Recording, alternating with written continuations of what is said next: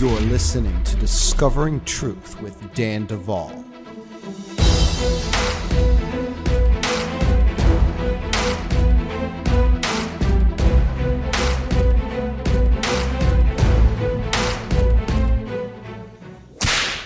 Hey, friends, Dan Duvall here to tell you about something I am super excited about the Bride Tribe Advance 2023, which we are going to be calling Revolution. Take your place in the kingdom. This is going to happen at the Royal Sonesta in Houston in the Galleria area from November 9th through the 12th at booking.bridemovement.com, you will be able to register for this event. And it links right from bridemovement.com. I know I don't always give announcements on this podcast for what's going on in the bride ministries world, but this is just too important, friends. It is going to be extraordinary. Every year that we do this advance, it is a move of God. It is a move of God. Last year, we had three hours of nonstop testimony after the event with a line that was still going and we just had to uh, shut it down so we could tear down. It was because god moves at these advances and we don't want those of you that are part of our podcast family to miss out because you just didn't get the news. Booking.bridemovement.com you can sign up. You will be able to get your hotel room. You'll also be able to get some information about the event itself, meet our speakers. It's going to be me, Todd Edwards, and also two of my favorite people from the other side of the world, Todd and Rachel Weatherly. And we are going to be uh, having an, an extraordinary time of family and fellowship, worship, and cutting edge revelation. So, I want to invite you all booking.bridemovement.com. Now, in addition to that, Keep in mind, danduvall.com is the home of the Discovering Truth podcast. You can do a couple of things on that website. Number one, you can access our podcasts. Number two, you can purchase really cool merchandise like mugs and shirts and uh, we have the whole names of god series a lot of people that watch the church they say hey where'd you get that really cool shirt with all the names of god jehovah jireh jehovah rapha jehovah gabor like where is that sold danduvall.com friends and we it, it comes in robes for the ladies and handbags and all that cool stuff and uh, you you can know that um, you are supporting this podcast when you buy and look highly fashionable in your new gear. We also have the ability to become a podcast patron for as little as $5 a month. And that comes with benefits. You get early access to these podcasts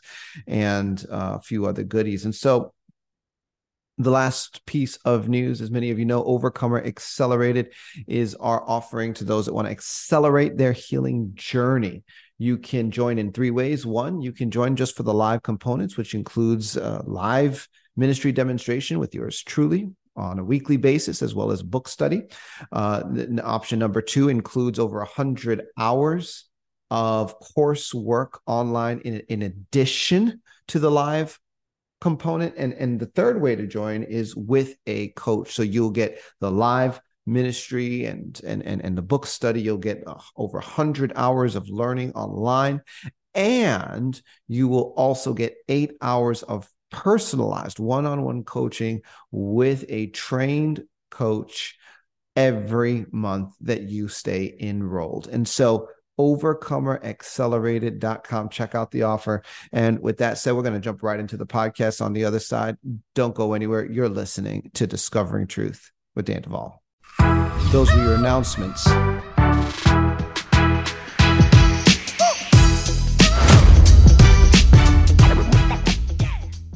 All right, friends, we're back on Discovering Truth with Dan Duvall, and I am sitting down again with Kate. And we are picking up in the middle of a very hectic cliffhanger. Now, when we had left off, Kate and I were talking about how she was swapped in and now now now the family that she grew up in she calls them her foster family because uh, uh, uh, that is how she represents the situation and she told us in the last podcast that that that the, the, the there were pictures shown of her as a child so so she was supposed to believe that looked radically different from from her. And it, it was like a point at like five months or something in there where all of a sudden she just looked extremely different. And they said oh yeah you just you know you, your hair changed color and that that was supposed to be the the truth. But but in her journey she has learned some things uh, she she has been taking a journey of healing with Bride Ministries, and and and um, we want to give her coach a shout out as well for all the wonderful work that she's been doing, and and and then we were also on the crossroads of pre implantation time travel the training the different bodies they put you in the initiations i mean there's so much there kate welcome back to discovering truth thank you excited to be back Kate, I want to ask you this. Um, how, how do you keep all of this straight in your head? I don't. when Jesus reveals stuff that you couldn't possibly make up, you just have to write it down. There's no other way around it. well, I am super curious, as are the rest of our listening audience, um, with our former cliffhanger. How did the process of putting you and your foster family take place? We will get into that today. So, um, right before I start, I just uh, I wanted to share something that um, the Lord spoke to me while we were going through this process of figuring out my true story, my true identity, all of these things.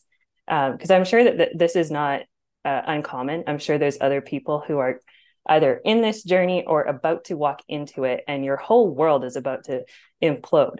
And you're going to be like what? This is not what i thought was my true life. So these are the words he spoke over me and hopefully this is going to minister to someone else um, today.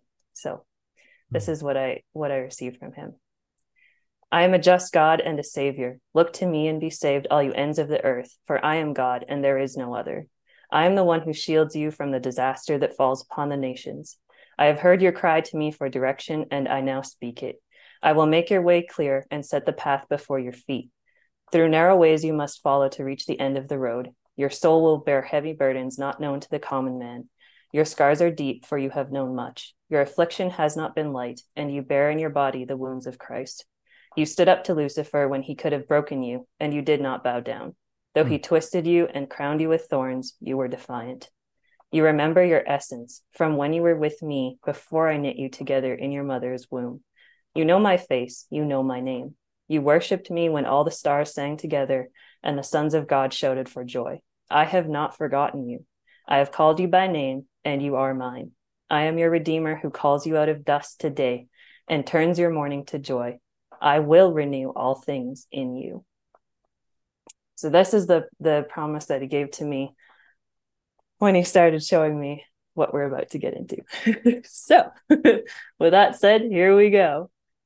So, um this is kind of just a funny thing, but if anyone's ever been uh, on the internet and you know you get asked to to log in and you have to put a birthday in facebook is a prime example um, I always picked a fake birthday and I always picked the same date. I would always pick June 16th, 1980. For no apparent reason, I thought. My whole adult life, I've done this. Well, turns out that was actually my real conception date when they created me as a CRISPR baby. And that's been ob- obfuscated from me my whole life. So that was a funny wow. start right then and there. My my full self knew this detail and uh and that was brought forward and and the Holy Spirit confirmed that. So I was like, whoa, that's way too weird. but uh yeah, so that's a fun detail. Um, and just to to backpedal a little bit about what we talked about last time. So I was absolutely a CRISPR baby, and so what they were doing is they were gene editing me to become a super soldier like my dad. Um, and my dad works in the blo- in the my real dad works in the black ops uh, military somewhere in Canada. I've never mm. met him, don't know anything more than that. Um, but that's who he was. Um, and they, uh, my parents never met my real parents. Um, they just chose them based on um, the fact that their heritage and their bloodlines lined up really well for their purposes. So they really liked um, the qualities that were there for uh, my Jewish heritage. And I'll just put an asterisk in here. Mm-hmm. I had no idea until this year that I'm Jewish, not a clue. In fact, and we'll get to this later, I've been programmed to believe I was from an entirely different ethnicity, bloodline, family story, the whole nine yards. So, can I just ask this question? Yeah. If I were to look at a family photo of you and your foster parents, as you call them, yeah, would I be able to see? There is no way you guys are related. Like, there's you don't have the same eyes, the same, or or do you have some similar features? I, I'm curious. Yeah, this is a really good question. So, because I really looked at this hard. Yes. Um, when I was starting to figure this out. And i pulled up the pictures and i was looking and looking. And um and i was comparing pictures of not just like what i would consider my nuclear family so my supposed mom dad and brother but also myself with my supposed cousins. Because um the one side of the family so that my fake mom side um, they have a very very strong facial structure. Like everyone has the same jawline everyone has the same nose um, even the kids uh, like like the the there's 14 children in that family. Um, so even their kids who obviously are married to other people they're like my cousins carry that look. It's the mcnee look. Everyone knows it. But when you look at me beside my cousins i don't fit at all I look, I stick out like this kid that just appeared. I was the family friend, right? Okay. Um, but in my nuclear family, at first glance, I look like I fit. It's pretty close. They did a really good job choosing who I was placed with. Um, but if you look closer, then you can start seeing it doesn't really align. It doesn't add up. Hmm. Yeah. Okay. Got it. Yeah. So that was really fun to start looking at. um, and I kept all those pictures as as evidence. I'm I'm uh, it's too good. it's just way too good. So they programmed you to believe a whole different lineage, but you actually have the the I'm Jewish. Jewish. Yeah. Okay. Genetically. Yeah. Yeah. I assume that has something to do with the whole story. Yes. It's okay. huge. It has almost every implication on my entire life. Yeah, it's massive. So, um, while they're doing this CRISPR tech gene editing stuff with me, um, they realized that they could actually do more with me because um, as a super soldier, um, so I I know um, Alex Valero, he kind of had like very physical uh, qualities. He was like super fast and super strong um, with me i was i was different. So i didn't have like necessarily like super physical strength but i had crazy endurance insane work ethic. Like i've always been able to outwork everyone around me. Um you can ask my husband. I like never quit. I would work through like 16 18 hour day not eat not go to the bathroom just power through work like a crazy man. And uh and this is i've always been able to do that and just keep going like it didn't affect me. Um and the thing i always got told growing up is oh you're super smart. You're so smart. You know all this stuff.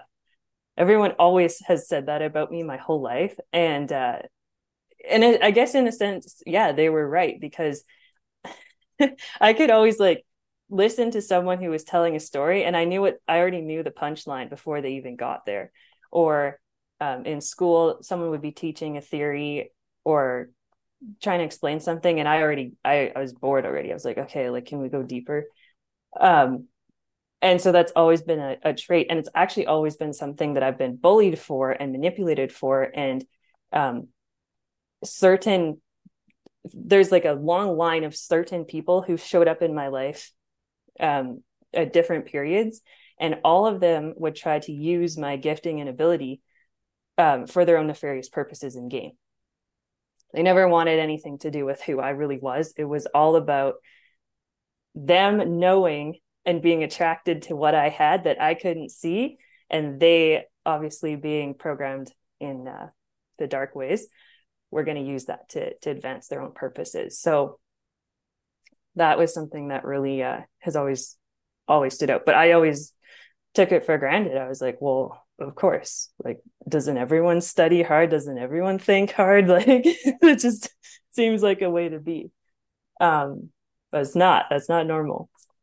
And uh, and I didn't realize any of this until I was working with Valerie. And but because this year was just so much happening, I was like, okay, like we just need to like get this stuff out of me. Let's get this programming out. Like, and I was booking like her two hour sessions, which like in my mind was like way too short. I'm like, I need like a week, let let start to finish. Like, let's just go. And I kept asking her, like, how much more time can I get? And she'd be like, You really reminding me of Alex. Like, you got super soldier ability, just wham, let's hit me with the book. And uh it is the problem is right you, you start digging the stuff out and you realize yeah you can keep going yeah like i have the endurance dig, be, the more you dig yeah i'm like i can handle like all the all the the effects of processing this much information and this much trauma and this much stress right which is just totally not normal hmm. um i'm not like that anymore uh happy to report that my super soldier programming ended a couple months ago Come on. like drastically. wow. I had a session with her and then the next day I was like, oh my gosh, like I can't do anything. so I slowed I just, down drastically. I, I do want to make a comment on that. Sure. Like yeah. this is is true. Like when the deprogramming starts to change things and that the emergence of actual humanity like yeah. overtakes people you you there are some seemingly beneficial aspects of being programmed that do drop off i mean that that's true right yeah. you, you are nailing it it happens yeah. real yeah. changes wow it took me a couple of weeks to kind of settle in and be like oh so this is what it means to be human okay. All right, Jesus, this is your plan. Wow. Thought I was highly productive before this, but. So, um, all right, so you made real progress. Now, uh, are we are we going to learn how they swapped you into your family? You're going to explain to us the Jewish connection yeah i'm go- i'm going there it's very like there's so much packed into me coming being swapped out it's i have to kind of bring all this to the forefront so they um yeah so they were able to to program me there and so this is this is this is very key to why i got placed and not taken out mm-hmm. uh, when i backed down in my um, initiation ceremony so what they so they changed their work um, from intending me to be a super soldier, just that. And they decided that what they could do was create me to be a high level spy in this is their operation called um, Operation Armageddon. And so this is Satan's plan to destroy all of the true Jews who believe in Jesus in the coming days. So fast forward. So I was supposed to act like the Gestapo against my own people without knowing that I was actually Jewish. Um, and so they used the the placement family, my foster family, to their advantage to keep this mission intact, even though I had gone and kind of blown up their original plan. So, um, what they had initially intended for me was to actually enter the skull and bones, which I've learned is supposedly only for males, but for whatever reason, I was like an exception to that rule. And I was supposed to enter it the day that of my initiation, but I never did. Um, George W. Bush is also part of the Skull and Bones. So this is why I was kind of placed under him, and he had jurisdiction over where I went, um, and was able to make that decision. Um, and then this is the other piece of it. So they they not only programmed me to be able to be that high level spy, but this is also what what they did. So, um, because I was training in all this pre birth um, I achieved a very high ranking in Satan's army. So I I was at the second highest level, second only to what would be called like the gods and the goddesses that we think of, like Baal and Moloch and Isis and Diana and all these big big guys. Um, and so the title that they had given me um, was Isis of the Two Towers, and I was actually supposed to bridge the gap between Babel as it was and Babel as it will be under Satan in the New World Order. So I was supposed to command the troops that would get this project done and make it a reality. And then they selected me to be essentially the military genius of their new Babylon. So this is why I was talking about the really like smart, really strategic, able to really think and like figure stuff out really fast this is what they were using me for. Um so but at my initiation ceremony when i was supposed to step into this role i went rogue and i wasn't supposed to do that. So the girl who was trained behind me she wasn't as she wasn't um, at my level. She was a step down. She's actually the one who's now now in my spot. I don't know who it is yet um, but she's the one who then we'll get into this later she sent the agent to kill me. And this is that agent was the one who introduced me to bride ministries. So i just for fun i had to ask jesus like how big is the target on my back? Because this is insane.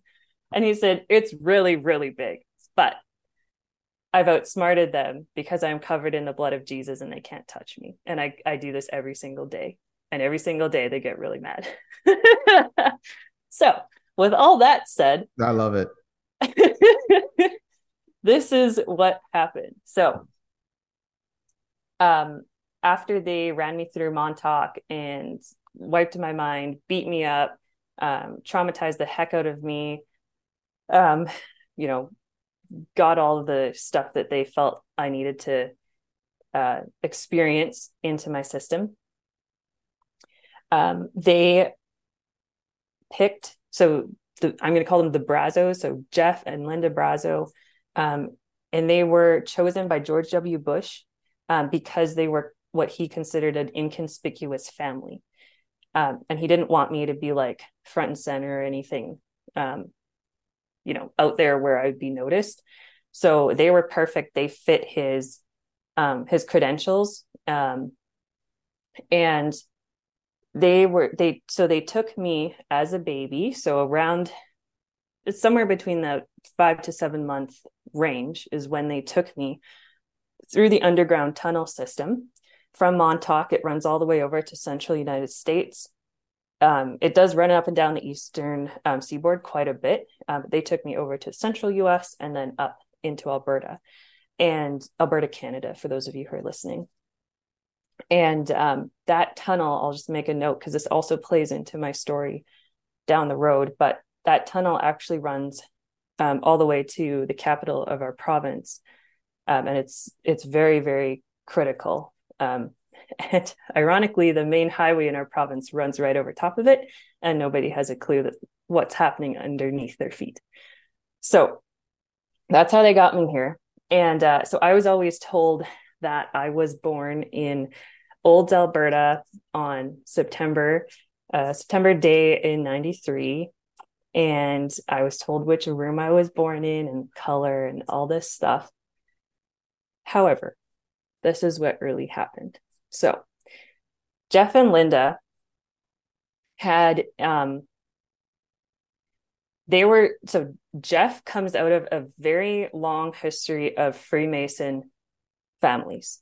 Um, his grandfather was a 33rd degree Freemason of the Scottish Rite, um, who's also involved in the Shriners. His um, grandmother and his mother were part of the um, oh it's gonna bug me what the name is eastern eastern uh, star something mm-hmm. like that yeah.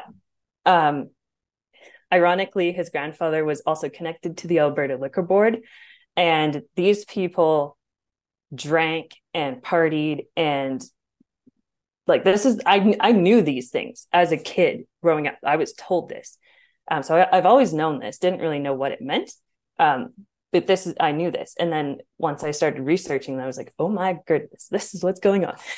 so, uh, there's your Freemason side there, and then so Linda Brazo. Um, I was always told that she uh, grew up in a, a Christian family and um, was had had um, like Catholic and Orthodox background. Um, that her family was Ukrainian, and uh, they were all peasants and farmers and homesteaders over in Saskatchewan, Canada. Um, turns out she was actually uh, one of 14 children who were all super soldiers. And she married into this Freemason family with Jeff um, as part of her operations. Um, and so they kind of fit the ranking for taking someone like me under their wing. So, what happened as far as I have the information and the memories, and I'm sure more will come out over time, but I have enough to say that taking me as their child was a type of a opportunity to step up in the ranks because like okay let's just take this into perspective you're like yeah yeah, yeah. you're no, lower go, down go. like you're not really operating in the in the high ranks of the illuminati b system plan and then you have george w bush send a messenger to you and he was like hey we need a foster family for this girl um, they told they um, they told them that I was a CRISPR baby. They knew I was a super soldier. They knew enough, not all of the story, but they knew enough to know that like taking me into their family was massively important. And if they did it right, they were being promised lots of advancement, money, um, you know, notoriety, all the things that that happen within these levels. Um, obviously, some of that is lies, some of that is bribes, some of it doesn't happen, a lot of it does. And uh, and I can vouch for the fact that today they're incredibly wealthy and um, doing very very well, mm. and and have always been in positions of of leadership or influence, whether if they wanted it or not. They've had the opportunity at least to take it. So um, this this choice paid off really well for them in the physical world. So, however, there was a cost. And anyone who studied the different levels of Freemasonry will be um, aware that at a certain point you are required to make a sacrifice. Um, usually, that sacrifice is of a family member, although now there also seems to be the acceptance of changing your gender, um, as we've seen with the Kardashians, that whole story. Um, and you're considered a living sacrifice, but that is still a type of death, obviously. Um, so in my case, they required a death sacrifice. So Jeff and Linda had had a baby girl, um, and her name was Kate, my name that I have now. She was the one that was born in September in this hospital in Olds, um, and she is the one with black hair in the in the pictures that I have. So at about that five to seven month range, I wouldn't be surprised if it was six months because they love using symbolic mm. numbers. Oh gosh. This is what happened. This is when they brought me up and uh and switched me out. So um same as yesterday, trigger warning to anyone listening. Um because this is gonna get really gross. Not to be gross, but because it's gross. so um oh boy, let me just grab my notes quick basically what happened is they took me down. So there was um so there was Jeff, Linda, and then the two um what were called my grandparents, but they were Jeff's parents. So um Al um, Alfred and Phyllis Brazo were present. There was also um, the um, Jeff's grandmother, so Dorothy Johnson, was also present, and there was an Illuminati grandmaster, hooded and cloaked. I never saw his face, but he was there to do the um, ceremony. And so what they did is they we, they're in a, an underground um, kind of like a cavern. There was a like a stone altar in the middle. I'm a baby like roughly the same age at this ceremony um being forced to watch what's about to happen. And so what um what they did is they took Jeff and Linda's actual daughter, Kate. They sexually abused her and ritually sac- sacrificed her by decapitation on this stone altar. And then this grandmaster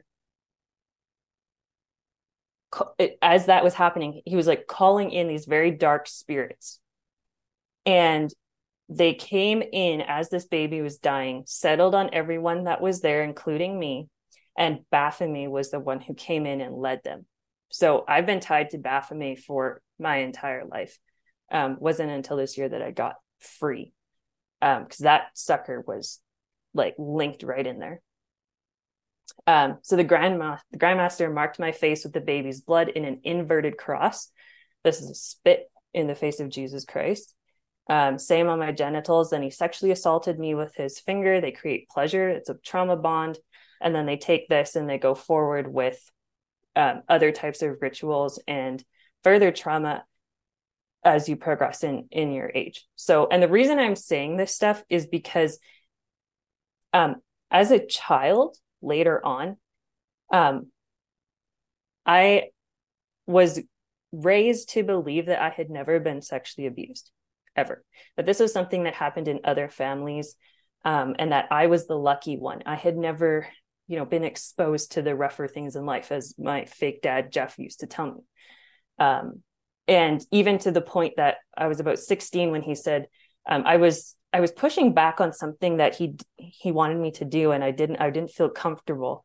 And he's like well you're lucky that i don't come into your room and rape you every night.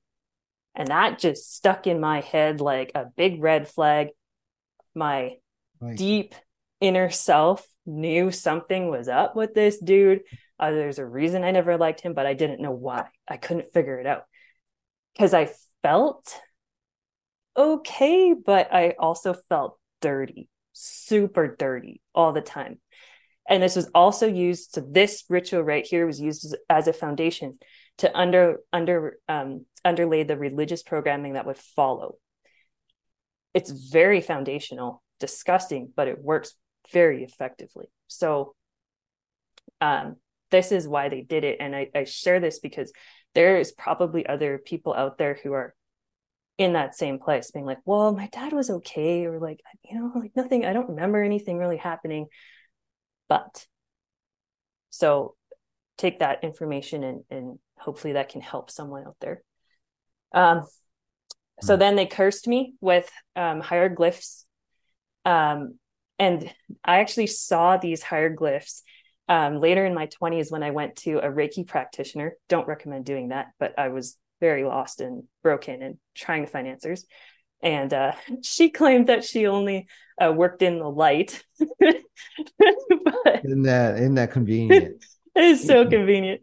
Um, okay, yeah. ironically jesus never let me go back to her thank goodness. But yeah so i saw the hieroglyphs uh, and um, and then there were tons and tons of Jewish stars, the six point. And so I want to make a distinction here between um, the satanic version of the Jewish star. There is absolutely that. And that's what came into the room and came over me.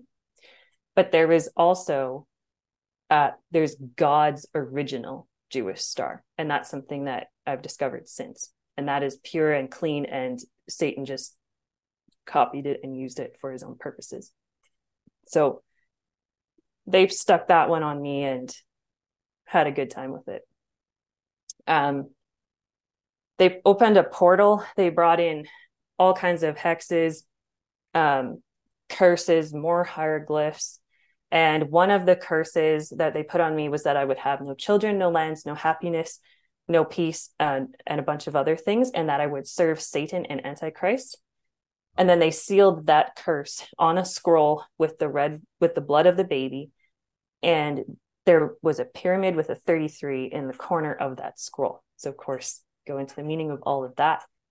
Um, and so, what Jesus made known to me was that that um, scroll signified the fact that I had been sold into the highest levels of Freemasonry. Now, this is all happening when you're like six months old. Yeah. And I had to watch the whole thing. And then you're recovering this in session work, and it's just yeah play by play. Was this a, a, a highly emotional session as you were working through this memory, or was it just watching the data and having to process the emotions later? So this one, he actually revealed to me um, outside of session work. It was in, but it was I think it was right after my first meeting with Valerie, actually, because Jesus went right to the core of First, he shut down my persecutors, and then he said, All right, you need to know who you are. And this is what he did. And um, I alluded to this yesterday, but I'll say it again. Obviously, this is super raw. Like, in any normal person, myself included, would be sitting here bawling my eyes out, right? Um, the reason I can say it with a smile on my face and and actually like go into it is because of the level of healing that I have experienced. And so to answer your mm-hmm. question, when he revealed this to me, Mm-hmm. Um, yes, it was very emotional, but it was also one of the most like reassuring and um uh what's the word um when you acknowledge someone yes. and the and the feelings that they've had and they they feel like they're whole and they're they've they're heard they're yes. not crazy yes. That's what i felt. I was like oh. i knew it. I knew there wasn't something mm-hmm. you know there's something wrong. And that's what he gave me. And i was i was just like that's it. That explains so much. And uh yeah so that's that's kind of what it was. And it, I, it took me a few days to process because i was like i'd always had this anger inside against jeff and linda. I, but i like couldn't figure out why. Um like more than just against them for lying and manipulating and being abusive to my brother and stuff like that. This really did it. I was like, okay, all right, got it now. like, I can understand why I would like to see you dead. Makes sense. So um, and then had the pyramid 33 yeah. on it. That was put put you in the highest levels of Freemasonry, but you're six months old. Continue. Yeah. So um and i just i this is the other piece of that vision uh, that jesus also finished with so of course i've always been like i'm a very tender sensitive person and that's always been used against me um i was that's how god designed me um but all the satanists took that to their advantage and so that's been used to traumatize and program me my entire life so i really cannot handle i can't even handle the thought of a child suffering um, and for a long time, um, until I understood the greater historicity of the Old Testament, I couldn't handle why God was like, go in and kill all the women, men, women, and children. I didn't understand what was going on. I was like, like why? Well, they're all Nephilim hybrids, so they're not human. That's why. But um, so in this case, like seeing this trauma uh, come forward, the part of my soul that by this point has been had been silenced to no longer even ask no longer even try to plead for mercy was kind of sitting in the corner like is there any kind of good side to this and jesus says don't worry that baby kate the real one she's with him. I saw her. She's doing great. Um and we actually brought that grandmaster to justice and he's been absolutely wiped out by living water. And um the curse that he put on me that one with the uh with the scroll that's been all washed and broken off me. Um and it, it's done. Like he's he's been dealt with. So um, he gave me a, a pile of justice in at the the same time. Showed me the stuff, dealt with it. So that was awesome. um, yeah. So then, fast forward, I'm now the new Kate in this family, and um, this is how sick Freemasons are. So, um, ironically, uh, before I moved out and kind of like cut contact with my family, somehow um, Linda managed to give me my old baby books, which, you know, a lot of moms would write down all your memories and this and that. And um, I didn't really care about that stuff, but somehow it has always managed to stay with me no matter what has kind of been going on. I've always had it stuffed in a corner. And this year, um, after this stuff started coming through, I, I went back and I actually opened up those books and I read them for the first time. And when I read them, scales fell off my eyes. So Freemasons always have to tell you what they're doing. Hmm. And sure enough, in Linda's own handwriting, I have the evidence that I was um, continually raped as a baby. So she recorded that I had two UTIs right around that age of seven to 10 months.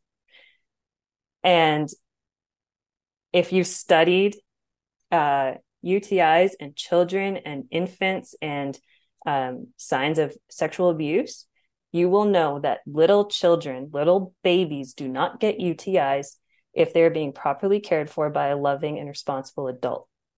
It just doesn't happen. Or if it does, it's like one in a million. Like it's super, super rare. And it is also one of the clinical signs of sexual assault. So here I have two of those recordings in less than a five month period. And she's written it all down. She's also written down all my vaccinations um, when I started getting eczema, which is another trauma expression of the body. Um, and she's written down who I spent time with as a young baby. So I'd spent time with only the Freemasons in the family at all of my key juncture points birthdays, Christmas, Easter, only these people. So right there, I was like, wow, okay, this is really starting to put things together. Um, this explains why I have no memory of this stuff because um, when you do it that young, your brain just can't handle it. It shatters everything. Um, third eye opens, and um, and and the Holy Spirit. He also confirmed to me, and he gave me the memory back um, I was sodomized by both Jeffrey Warwick Brazo and Elaine Ruby Miller, my so called aunt, who was chasing me this year to my car as I'm trying to get away from her. Um, and this is why I called her a pedophile because everything in my being knew the truth. She was, she is, and she was, and she continues to be a pedophile. Um, and she is currently uh, acting in these in these ways with her so-called nieces and uh and they and this is how sick they are they used dogs to sodomize me as a four-year-old girl i remember living in a, on an acreage.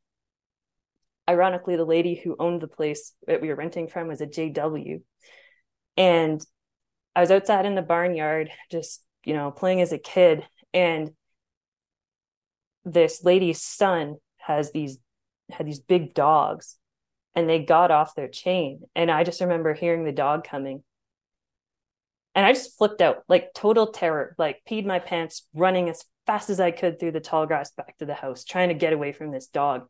I've never forgotten this memory.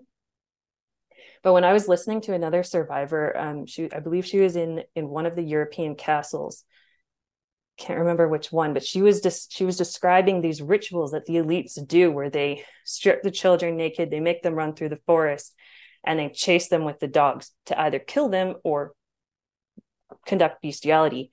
Mm-hmm. This is what happened to me as a little, little, little child. and this is why I was terrified of that dog. I wanted nothing to do with it. So um yeah, and then and then they also did lollipop programming on me. So that's where you just uh, and this is also written in in the baby book um, that I was asking to go to the to the store to get lollipops. Uh, which is this really explains um, why they would have been able to drug me um, and and do this stuff because I was able to handle the toxicity. Um, and then the other piece of it is that, uh, and this is very interesting. So Jeff Brazo was sodomized; he could see in the in the spirit, hmm. um, but Linda was not, and she was always. And then obviously I was, so I could see in the spirit as well, and had my third eye open. And um, she was always jealous of me that I could. Um, and that really that was a a key of contention which I didn't realize as I was growing up. She was always very jealous of my abilities um, and wanted that for herself, but couldn't get it. So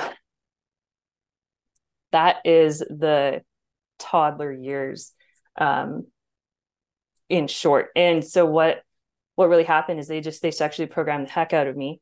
Um, that correlated with the kitten programming that Ghislaine uh, Maxwell did on me. Um, and it laid the foundation for all the religious programming that was about to follow. Um, not to mention that when you do this stuff, you can invite in all kinds of spirits, mind control. You've absolutely wrecked this kid to the point that you can basically do whatever you want to them.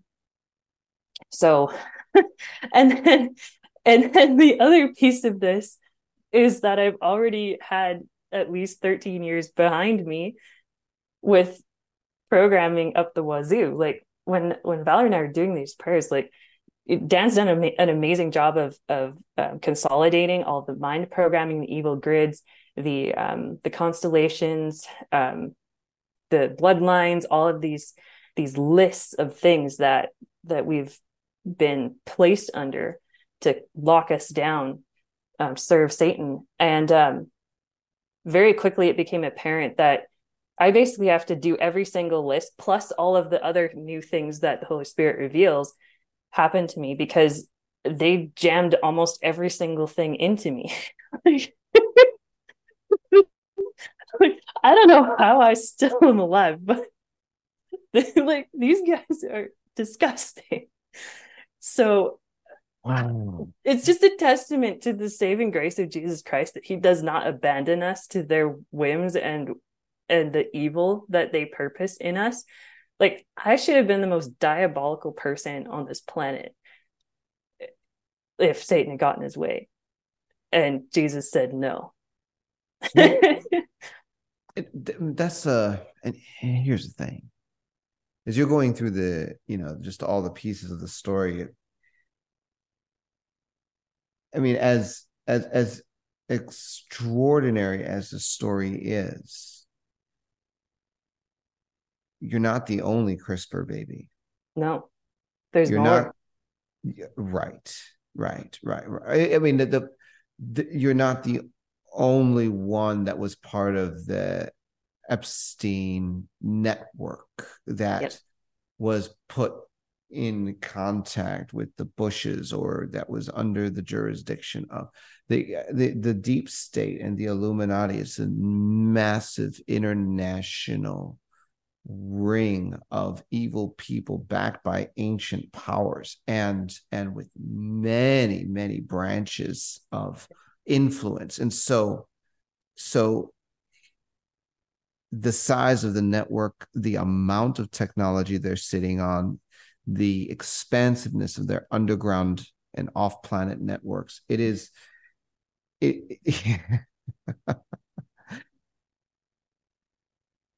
and when you try to think about what it takes to straighten things out, you know, one of the things the Bible says is when you pray, say, My Father in heaven, hallowed be your name, your kingdom come, your will be done on earth as it is in heaven. It's like, okay, so we need to reconcile earth to heaven. Mm-hmm what that means in this generation is correcting for everything you're talking about. I mean, these prayers, they have to address the pre implantation bondage the disorder that the time travel has put on the creation using the soul of conceived engineered children that have not yet been given like physical bodies on yeah. earth's side and and i, I mean it, it's so expansive uh uh anyway i'm really enjoying you're doing such a great job. Please continue. Yeah no what and I, I fully agree. Like and as we'll get into but it But this further. is the thing and then and then they put the religious programming on you. They put you in a church and and i'm probably trying to get my podcast into the hand of that pastor. Like please listen to what is actually going on so you can be used by jesus to help somebody. It's it's tough. This is a tough situation. Yeah. Right. yeah and and what you're what you're saying about how all of this also affects the creation is absolutely true because as we get into this um we're going to see how physical location mm-hmm. really matters. It's mm-hmm. huge. It's this is being contested uh, in in our individual lives to grant or cede ta- um, Satan territory and control and dominion. So, yes, absolutely. and this is the truth that is being hidden from us. Well, I mean, you're exposing it, so it's great, but we need more people to wake up. come on, come on. so, um, yeah, so that was um, essentially what happened in my toddler years. This is kind of why I had no recollect- recollection of it because they seem to have stopped um, the the sexual trauma and abuse somewhere in that two to three year old range, um, so that I wouldn't have any uh, like kind of like a bleed through or a a, a, functional memory, an ability to speak to it and say, you know, if someone did something to me. Um, they're very, very sneaky like that. They try to cover their tracks. Um, yeah, it's disgusting and vile, but that's kind of what they did. And then they um, switched over into religious programming. So, um, I remember being about, it was roughly around the age that I could start to read and write, is when I remember, oh, I was about five years old. Um, I remember um, Linda reading the Bible to us um, every night. That was, you know, standard practice. And and this what I'm about to share is going to sound like it's the right thing to do. And in the right circumstance, absolutely.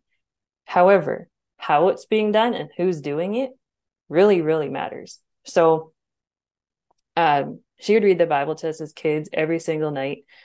Um, we were we started to do scripture memory, um, and this is also plays a large part into my being like very very smart. I have an insane memory. I can remember stuff that nobody would think that I could remember, um, even to this day, and um, because of that, I was able to memorize massive portions of the Word of God, which God has used to save me. However, that's not the reason that they wanted me to memorize it. So, as I was saying earlier, um, they wanted me to be a, a high level spy and be able to infiltrate church groups and rat people out. But I could fit in because I can quote the scriptures. I can, I was taught, I was catechized um, in all of the main catechisms um, Heidelberg, um, uh, what's the the uh, Westminster, the new Westminster, um, and a couple other ones.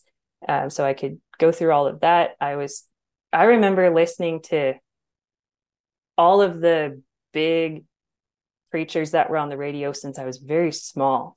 And I knew exactly what they were talking about. Again, like just this my super soldier ability to really process these ridiculously high level concepts of justification by faith and the seven points of Calvinism and uh, transubstantiation and all of these crazy theological topics that people spend their entire lives arguing about and going into the minor details of. This is what was taught to me through my childhood. And um, and that's uh, on the face value, that's a very good thing. I'm glad that I have that still to this day because it has enabled me now to tell the difference between truth and error, false teaching and sound doctrine. That is absolutely essential. And not enough people are schooled in what they believe. They don't actually have a clue what they stand on. They don't know the Bible. They've never read it. They've never done the research, the outside research to see if what they believe is actually legitimate. I've done that since I was a very small child. And so um, that has enabled me to never fully count God out, even though I tried it many, many times. And, uh, but the point of me learning all of this was not so that I would know Jesus at all.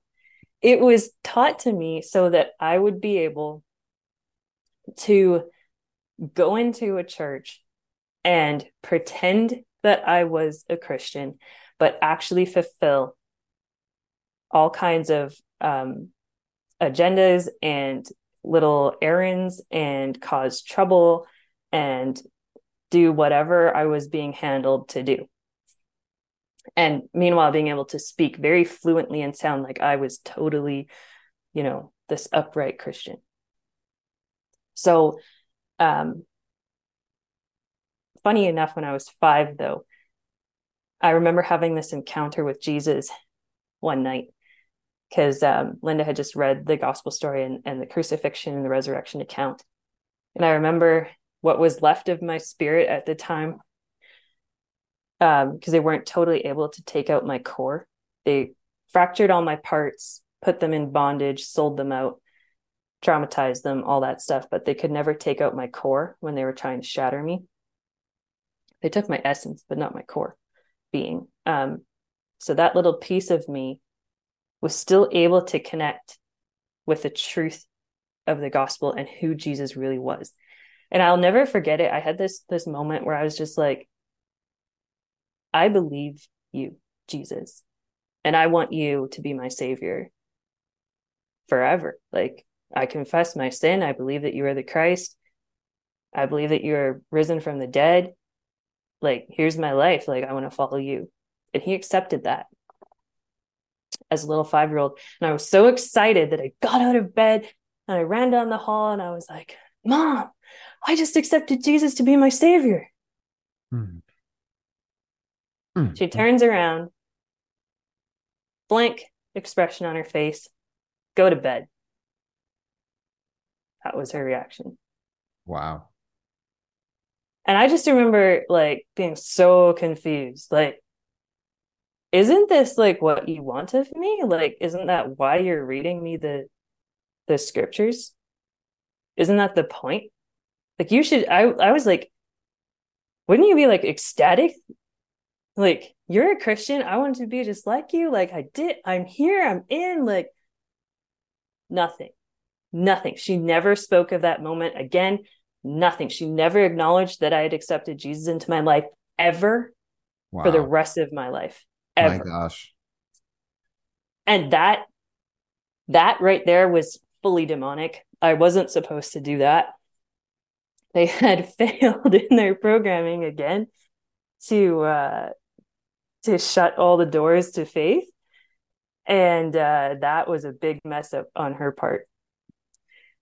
So I became very confused from that point though, because that that seeded so much doubt, and that was the point. They immediately counteract any movement forward, um, any questioning, any um, attempt to look at both sides of the story, and so that was very foundational. And and for the rest of my my childhood, I always would look back on that moment and I'd be like, did I really accept Jesus? Like, I don't know. Like maybe it didn't. Maybe I'm not saved and this all played very strongly into the theology that I was then taught, which I would now classify as pseudo Christianity. It's not what the true scriptures teach at all. It's not who Jesus really is.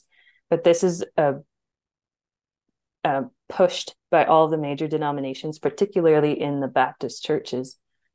And it's um, now it's um, known as the Reformed Baptist or the Reformed movement, Reformed Protestant movement Um, I know you're in the States, you're in Texas, and down there's the big um, Southern Baptist Convention, and there's all the big names.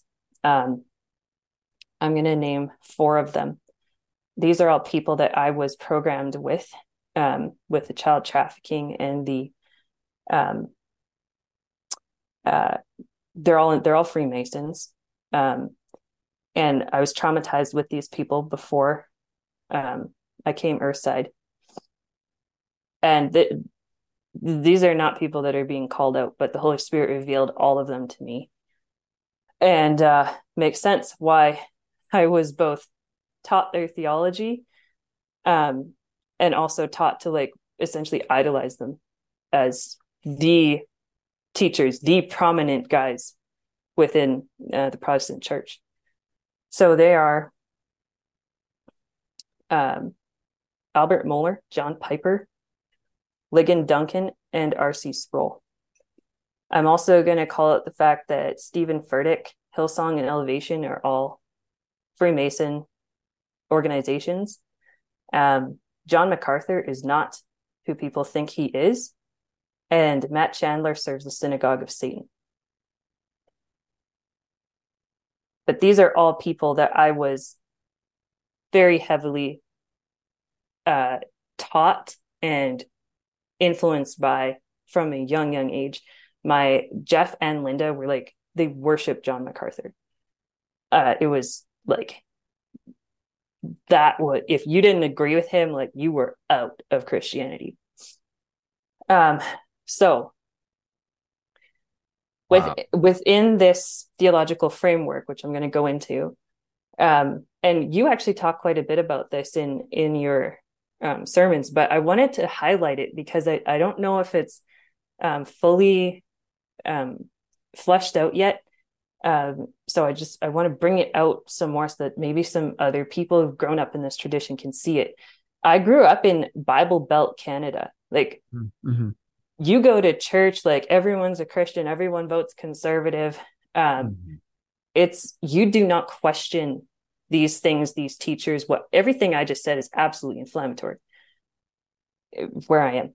So um in this in this reformed system of thinking, and I'm going to call it false teaching because that's what it is. Um, it is absolutely this idea that you, unless you have an E stamped on your butt, E for elect, uh, you cannot know God and you will not know God, and you're a dirty, low down sinner who deserves to be dead. You didn't even deserve to be created in the first place and um, you're going to hell. Now, we're absolutely uh, sinners because of Adam's fall and because of our own choices. But we are also sons of God that he has set out to redeem. And to all who will call upon the name of the Lord, they will be saved. And Jesus' mercy is very, very great. He is not willing that any should perish, but that all should come to repentance. However, to those who will not receive him, they will not receive the right to become children of God, but only those who believe in his name. So, right there, we start to see twisting of where the where the truth is and it was beaten into me that there was absolutely nothing that i could do nothing about me that was good um, i was like the bottom of the scumbag. And even if I repented of my sin over and over and over again, that was still not enough. I had to just hope and pray that Jesus was going to have mercy on me on Judgment Day, because if he didn't, I'm out of luck. And even if he does save me in this lifetime, I can never truly know if I'm saved. I always have to hope that I got chosen and, and I was elect and that um, I've you know followed close enough to the expectations to be to have fruit oh. um, to be considered a Christian. And um, the other piece of it is that there is a very com- convoluted teaching around what it means to have the righteousness of Christ, what it means to be justified by faith, and what it means to be sanctified. Um, and and walking in fruits of righteousness there's absolutely no teaching about the holy spirit the gifts of the church Um, they just skip right over the book of Acts and the book of James as if they don't even exist in the Bible. Um, because if they actually preach those books, the church would look radically different than it than it does, and it would expose all of the false teachers that are prevalent inside of it. So, um, and the other piece of it, yeah, go ahead. Oh, no, no, you want to just finish. Sure, please. Um, the other piece of it is that um, the Old Testament. So I was mentioning how earlier I used to read the Old Testament and not understand, hmm. um, like who the, who the Canaanites were mm-hmm. and why God was bringing judgment down on them. Um, this is the reason why. So Freemasonry has so influenced the church and the, the historical narrative that is allowed to be brought out within Christian circles that actual factual archaeological and historical and personal eyewitness testimony dating back to as far as we can go is not allowed to be brought forward to bring to light what the text actually means. And the hebrew the original hebrew text of genesis in particular is not ever spoken about.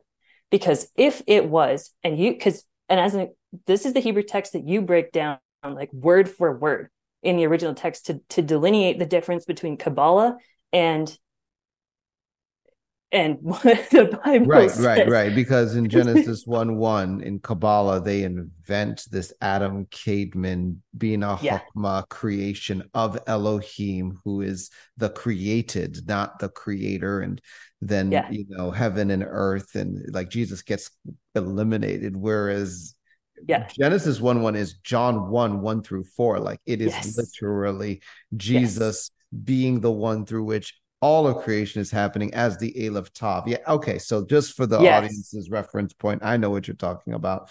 Go yeah. ahead. So that right there, it, that is not, you cannot talk about that. That is never taught.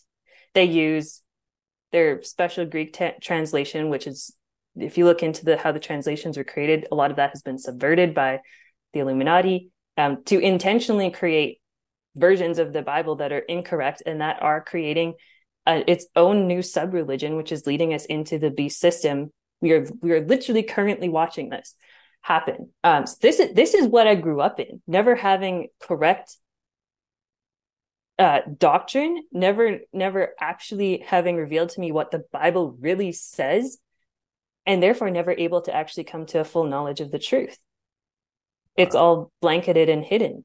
And on top of that, so not only do they lose you in the crazy theology, but they and and just omitting stuff, but then they use it to blackmail you. So in these these conservative churches, I grew up. I I traveled around. We went to several um, denominations. I've seen all versions of the evangelical church mennonites lutherans presbyterians reformed churches um, and we kind of settled in the baptist church and the reason for this is huge. Um, they so there's this hierarchy of the way that you will act and it's really a reflection. It's it's the religious reflection of what's going on on the backside of these churches in the freemason hierarchy. So on the real on the religious side to the average person walking in the door they'll never really put this together but it's all works righteousness you go to church on sunday you give your money you go to bible study you uh, depending on which way the denomination goes you pray the prayer or you volunteer or you um, put in your time on emissions you follow all the steps and that's how you get noticed in the church elevated to the the place where you could become an elder or a deacon depending on the church. Maybe you're if you're a female you can get in there too. Um, and this is how you you enter into the friendships of the influential people within the church who run things. This is not isolated to a church here and there or you know with some crazy pastor. This is a pattern that they have successfully created to help condition people to think in these levels of Freemasonry. And I was raised in this and taught to observe this and to fulfill these levels as I'm growing up as a child and having this drilled into my head that this is what it means to follow Jesus and to be a good Christian. Flip side of that, I'm growing up in a home where I'm being taught all this stuff. And my dad is beating up my dad, Jeff, my fake dad, Jeff, is beating my fake brother, Matthew. Um, as a little kid, he would do something, the demons would just absolutely flare up in Jeff, and he would beat the crap out of this kid with belt buckles. And the demons would come out of him and just scream rage. And you never knew what was going to happen, and everything was always unstable. I just remember because I was spiritually aware as a as a kid, and I would see darkness. And I realize now it what I was seeing was the spiritual world in the physical interacting in my home.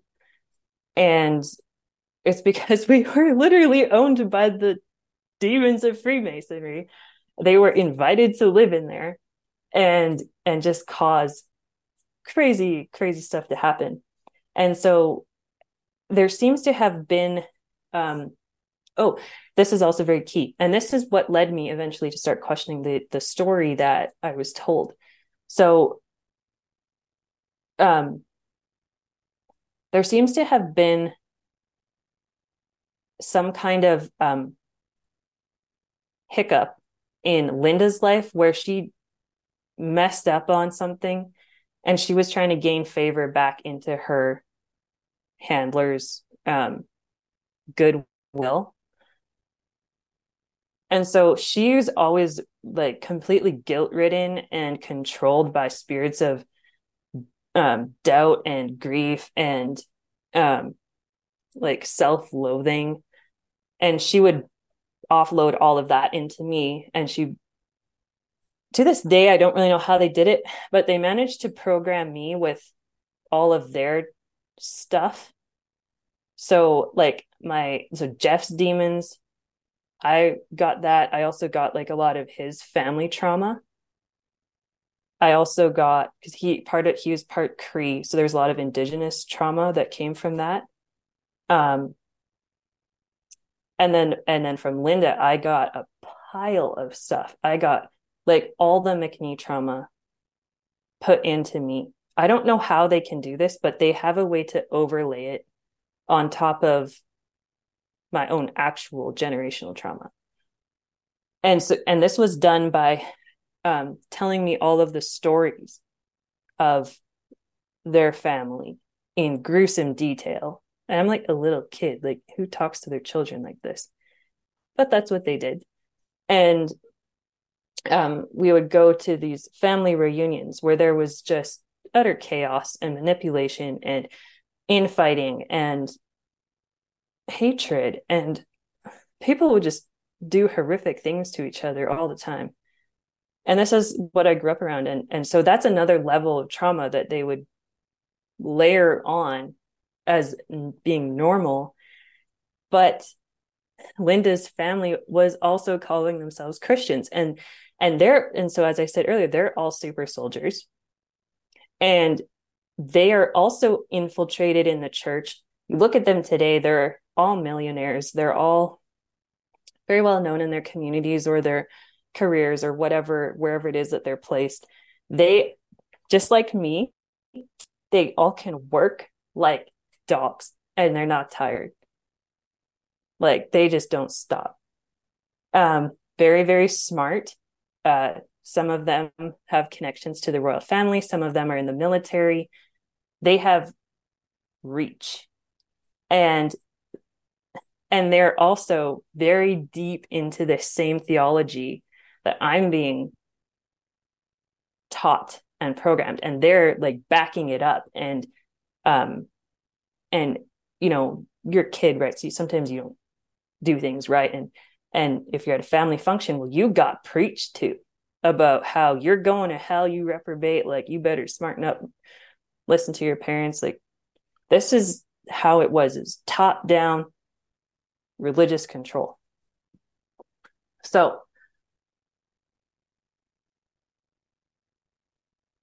you can imagine like as a as a kid i was just very confused all the time just well yeah that's like, you know carting you off to rituals and yeah. abusing you horribly and then the religious programming is getting piled on and I mean, if there's one thing, because you, you, brought up so many terms as we're going through this, and, and yeah. this is interesting, right? Because, like, so for me, I've had to to get this far in the ministry, uh, like Bride Ministries, right? Like I had to start off by sorting out a lot of the foundation. Like people have no idea how much foundation work I had to do. Like uh, literally taking all of the theological arguments and like working through them. Mm-hmm. I mean, mm-hmm. a lot of people don't know this. I, I was in the closet like eight hours a day for like three years, um, settling, settling like stuff on that level just to get ready for what God was, you know, going to do. And, you know, then trying to turn around and explain to people how you can collapse realms and timelines, like with the powers, you know, we're not even, I, but as you're talking through it, I'm like, yeah, yeah, no, I, I, know that. I've heard that. I've heard this. I've heard that. And that, yes, this holds this kind of bondage in place. And this idea, it actually is anchored to this. It's interesting though. And, and I mean, I, my personal thing is, you know, you, like you have your experience, right? And there's no way that uh, I'm going to disqualify that. And so you've seen these people, they programmed you with them. It, it's just to me, it's it's incredible that the the religious programming was built into the pre-implantation component of the story. And it's like all right that pre-exposure that's a that's very deep mm-hmm. right? And it, it makes you wonder. Because sometimes i look at it like me personally and i was like you know why would people opt in for a version of christianity that is devoid of power? It's all white knuckle. It's all guilt. It's shame. Mm-hmm. it's and and and it's like no but that's what we're going to cling to and you know you people that have freedom that worship god freely, that speak in tongues, have miracle signs, ones like you're the ones with the demons. The funny thing is, some of them are the ones with the demons. So then I ran into the demons in the Christian mystic movement. I ran into the demons in the charismatic movement and the Kundalini infiltration. I'm like, well, let me not derail our conversation on my personal frustrations here. But uh, I'm, I'm tracking with you. And one of the things that is absolutely true, right? uh, when I found out the statistic that the Southern Baptist Convention had, I, I think, I mean, back in the two, 2010s, it was like 40,000 free Masonic pastors in the denomination. And it's like, you know, of course, they're using that denomination for a subversive agenda, whether or not everybody that's involved has any idea at the surface that yeah. that's what's happening. So yeah. I, I really appreciate what you're bringing out. Please continue. Yeah, so I bring all that out on the religious side just to help jar some folks that might need some freedom from that and to encourage you to go and do your own homework and really Oof. study the word of God. Please do the actual word of God. and Dan has really great stuff um, that just blows the top off this. There's also several other really awesome scholars out there. You can still get their stuff hasn't been taken down yet. Um, but and and ask Jesus to show you the truth. He said, if the Son sets you free, you will be free indeed. Oh. And that is, He is the way, the truth, and the life. And all who come to the Father through Him will find that. Um, so, yes, this is very convoluted and crazy, and it can seem like you'll never make it through. Ask Jesus to reveal Himself to you, He will. So they were using this. Now, um, I still need to come back to the time travel, but before we yeah. get there, the Jewish bloodline. Yes. So now we're getting there. So, yeah. um, so essentially what was done, which I I've just been putting together in the in the last little while, um, but there is a very deep connection between um, our bloodlines and our family heritage and what God's original intent for our family lines, whether Jew or Gentile, was back in when he created this and thought it up and did the artwork of what it would be to be a son of God in the earth and all of these realms and everything. And he hasn't changed that. Satan has tried to derail it, steal it, get rid of it, use it for himself, whatever. But that he can't change what God has done. And when when we're talking about inheriting the earth and how we were created to have dominion here, we also have to take that knowledge and apply it to how we understand our programming, our actual physical geolocation on this planet. None of these things are by accident. And this is something that I've really started to see the bigger picture on, like in a way that I didn't even think to think of before. So, this and this is going to play into a lot of um, your work around liberating territories and land and mandates. Um, it's all connected. So, this is how this goes. Um, so I, w- I I'm just and I got to read a few of my notes here because this is really going to explain how I figured out the tribe that I belong to and then how this attaches to literally where I live right now today. Yeah. So, um, oh, I just need to quickly find this. Um, but uh, just a minute. Okay, yes. So, um, so this is a little bit of the time travel and a little bit of bloodline all together. So, um, I went and this you hadn't released this prayer yet, so I was just tracking to your podcast um, where you did your deliverance in South Africa, and I just I felt the Holy Spirit saying, "Yeah, you can pray along with this." So I did, and um, I I was just praying for the land like that that where my family lives, just that small area. I hadn't expanded out to anything else. I was just like terrified. I was like, oh my gosh, she's letting me pray for like where my house is. Okay. So he released a whole bunch of Nephilim and massive stone walls. He blew a bunch of stuff up, burned it all down in the spirit, sent it into this vortex of judgment. And then he told me to lay down, put my hands on my heart, and then he said, I'm going to show you a terrible thing, but I will help you. So, and this is again like how gentle Jesus is. He doesn't do anything um, outside of what we're ready for. So, I saw train tracks and then an old train hauling cattle cars. I knew it was people going to concentration camps. And he showed me a flag with marking on the side of the train. It was white on the top, red, and then black. So, in a layer all of this is very symbolic.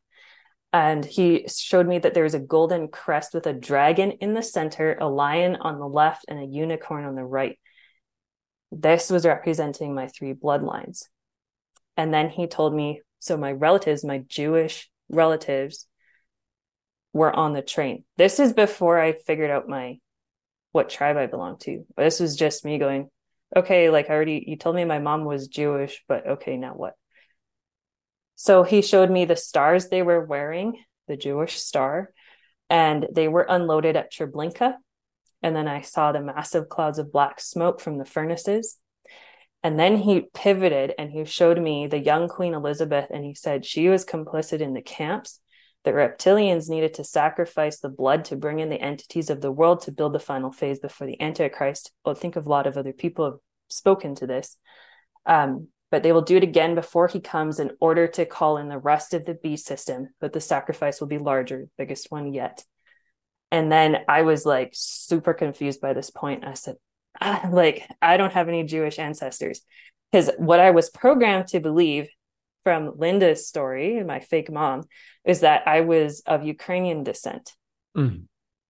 And that, and then on Jeff's side, that I was um, part German and part Cree Indian. So that's what I've believed my entire life that I'm from that area. And this is again going back to you're asking about like, do I look similar to the family?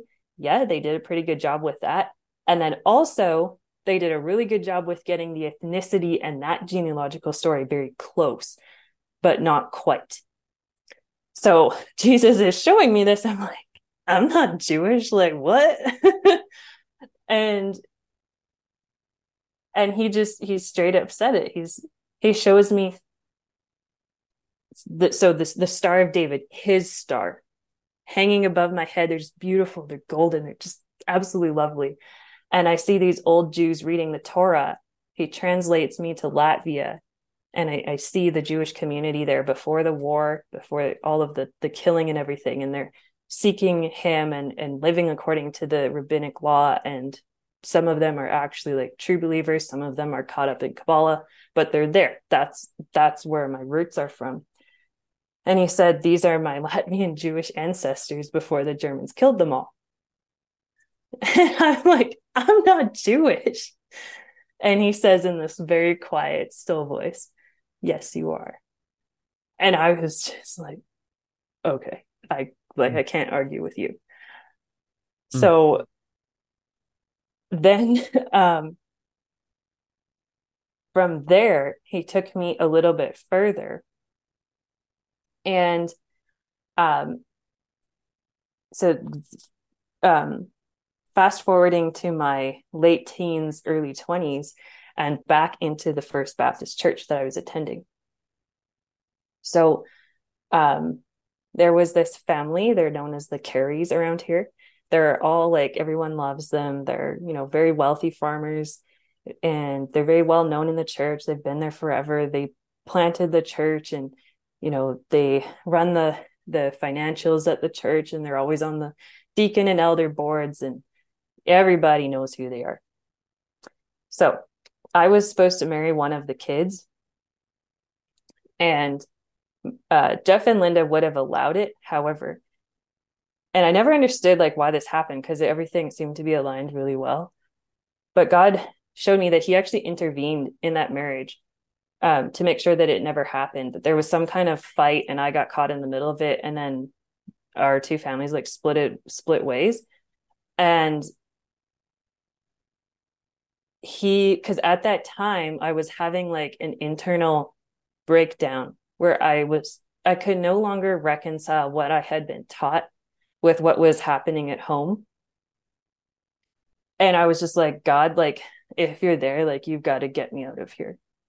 Just do something. Like, I don't know what to do anymore with my life. So, what he made clear to me is he actually heard that prayer and he honored it. Hmm. Um, because I was about to be used for several purposes. One of them was um, as a breeder for their Freemason line. And then he showed me this. So, ironically, there where they live is set on a part of a ley line that runs in our province that is very large. Um, and it's and it's intersected by another ley line that is not as large, but quite still very significant. Wow. And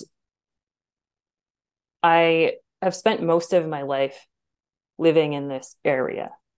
I've never really seemed to be able to get away from it, even though I did for a time live in northern Alberta and did for a time live in um, Calgary when I was younger, but always seemed to like stay in this general area where these ley lines are. Now, where I am today it's like he set us on a teeter totter of this of these ley lines so where they are and where i am is positioned to balance or to be able to go at loggerheads and this is connected to what God had intended for me and my bloodline from eternity past. So, and this is what Satan was trying to steal. so it turns out that where I am, I not only have the uh, territorial mandate for like my home, but I also have it for this. There's literally an area, it's a massive area around me that includes this town where these guys are. Look. And they were controlling it. So this is what was sitting over it. Mm-hmm. Um, they had lines running to Easter Island, Stonehenge, Vatican, Notre Dame, Antarctica, Arctic, Cape Horn, South Africa, and Hawaii. And there was a massive Kabbalah tree planted over this territory where all of this stuff has been happening to me my entire life. There was a huge portal right above this territory, and there was a massive dark hooded and cloaked entity sitting above it. It was a fallen angel, and Jesus said it was the angel of death, literally parked above us. I'm like, oh, that would explain why I felt like suiciding my entire life. and why I've had the lifeblood like drained out of me all this time. No kidding. and and then and and as she's showing me this entity, he's like, Yeah, and it wants you dead too okay, well, nothing new. I've had many things come at me in the recent years trying to take me out. So here was another one. And uh, so there's this black stone portal slash altar with pentagram etched into the center of the territory. And then he just laid out all these words energy, force field, Masonic temple, SRA, sale of children and aborted fetus, wickedness, debauchery, Gaia, Jezebel, Knights Templar, Druids, Ojibwe, Cree, Kainai, Scottish Rite, and Shriners, worship of money. And this is where he revealed the tunnel system that I mentioned earlier that brought me here. Mm-hmm. That tunnel system also leads into Hollow Earth. Mm. And there are witches using the energy on the ley lines that are in this place. Of course. Of course. Of course. and, and they had taken all of this from me and they were using it for their evil works and purposes and drawing on my energy and my abilities and my uh, created being to do all of this wickedness and all of the program like that's what it was being used for plus other things but in a huge way so we prayed over this territory and liberated it and after it was liberated and washed and cleaned out and just utterly blessed in the name of Jesus. He gave me this word, Asher. And I wasn't really sharp in the in the moment because I'd just gone through all of this revelation of what was happening with the territory and and me and all this stuff. And I was like, Asher, oh, sounds like another Egyptian god I'm probably linked to that I need to get out. Woohoo. So I looked it up the next day and uh, I literally Googled gods named Asher. Mm. and this is what comes up in the Google search. Asher, a tribe of Israel, means happy and blessed. Yeah. I didn't then, want to mess up the punchline, but I was like, yep, yep, that is one of the tribes. So, so that's where you connected. So you are actually drawing on the lost tribe of Asher. Yeah. Yeah. As a heritage. Wow. Yeah. Yeah. And and so I just like clicked into that. And of course there's a Kabbalah tree listing with Libra as the zodiac sign for Asher. I was like, oh, how convenient that I um, am the surrogate of a birth date that fits right in Libra's constellation of September to October. Oh. God just told me again, he's like, You are Jewish. Asher is your tribe. And I'm just like, I'm going to just fall right over right now. so, um, that is, that was a massive revelation into my true identity, what they've been trying to steal from me, use me for, um, why they were programming me so hard. Um, and funny enough, I was raised to believe that Jews were like the junk of the earth and that they had spit on God's promise. And so, too bad for them. Like, it's all about the Gentiles now. And like, I had this like drilled into my head growing up. Don't need well, to find I, I out mean, that's yeah, I, I I get that. You know, there's this thing, and and and I I am still wrestling through it because when you read the book of Revelation, th- there are a hundred and forty four thousand yep. of the tribes of Israel. It says that. It, you yep. can't make it say anything else. There's no like alternate interpretation. It's like no, there are twelve tribes, and the twelve tribes are nowhere to be found. Even now, it's like well, where are they? Yeah. In the nations, they are the nations of the earth. Yeah. They, they, they, the weaving of the 12 tribes, or at least the, you know, nine and a half tribes that were lost are, are the nations. And then you, yeah. you know, so it's, it's really interesting. There is this stream of mystery as we approach the end times, and it's woven into the deep mm-hmm. part of the cabal agenda. Like they know their angle on it. I, I don't know yet. I'm still working it out. This is another data point for me, but wow. So interesting. And it's tied to land. Yeah. I have a lot to say on land redemption. Nice. uh, but I I am not going to say what I am going to say is we have a whole lot of other stuff to talk about because we we didn't even touch the time travel side, and that was the other part of the cliffhanger. So so yeah. so here's what's going to happen. I think we're going to have to do a part three just to just literally consolidate that conversation in one place, which means it looks like I'm going to have to have you back. Uh oh.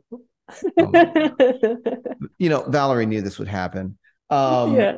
wow. Well, Kate, you, you just are, are, are, you know, just a real joy um, to to talk to, and there are a lot of other things. You know, you being a connection of old Babel to to the future Babel, like that's another theme that I'm just like, hello.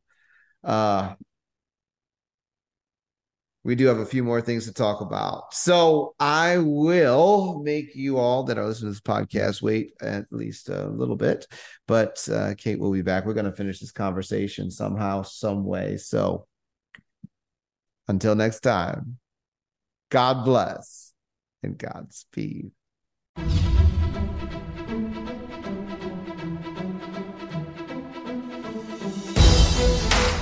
You've been listening to Discovering Truth with Dan Duval. Visit me at danduval.com where you will discover merch, books, and the opportunity to engage in our private social network. Join the tribe by subscribing to our email list and supporting this podcast.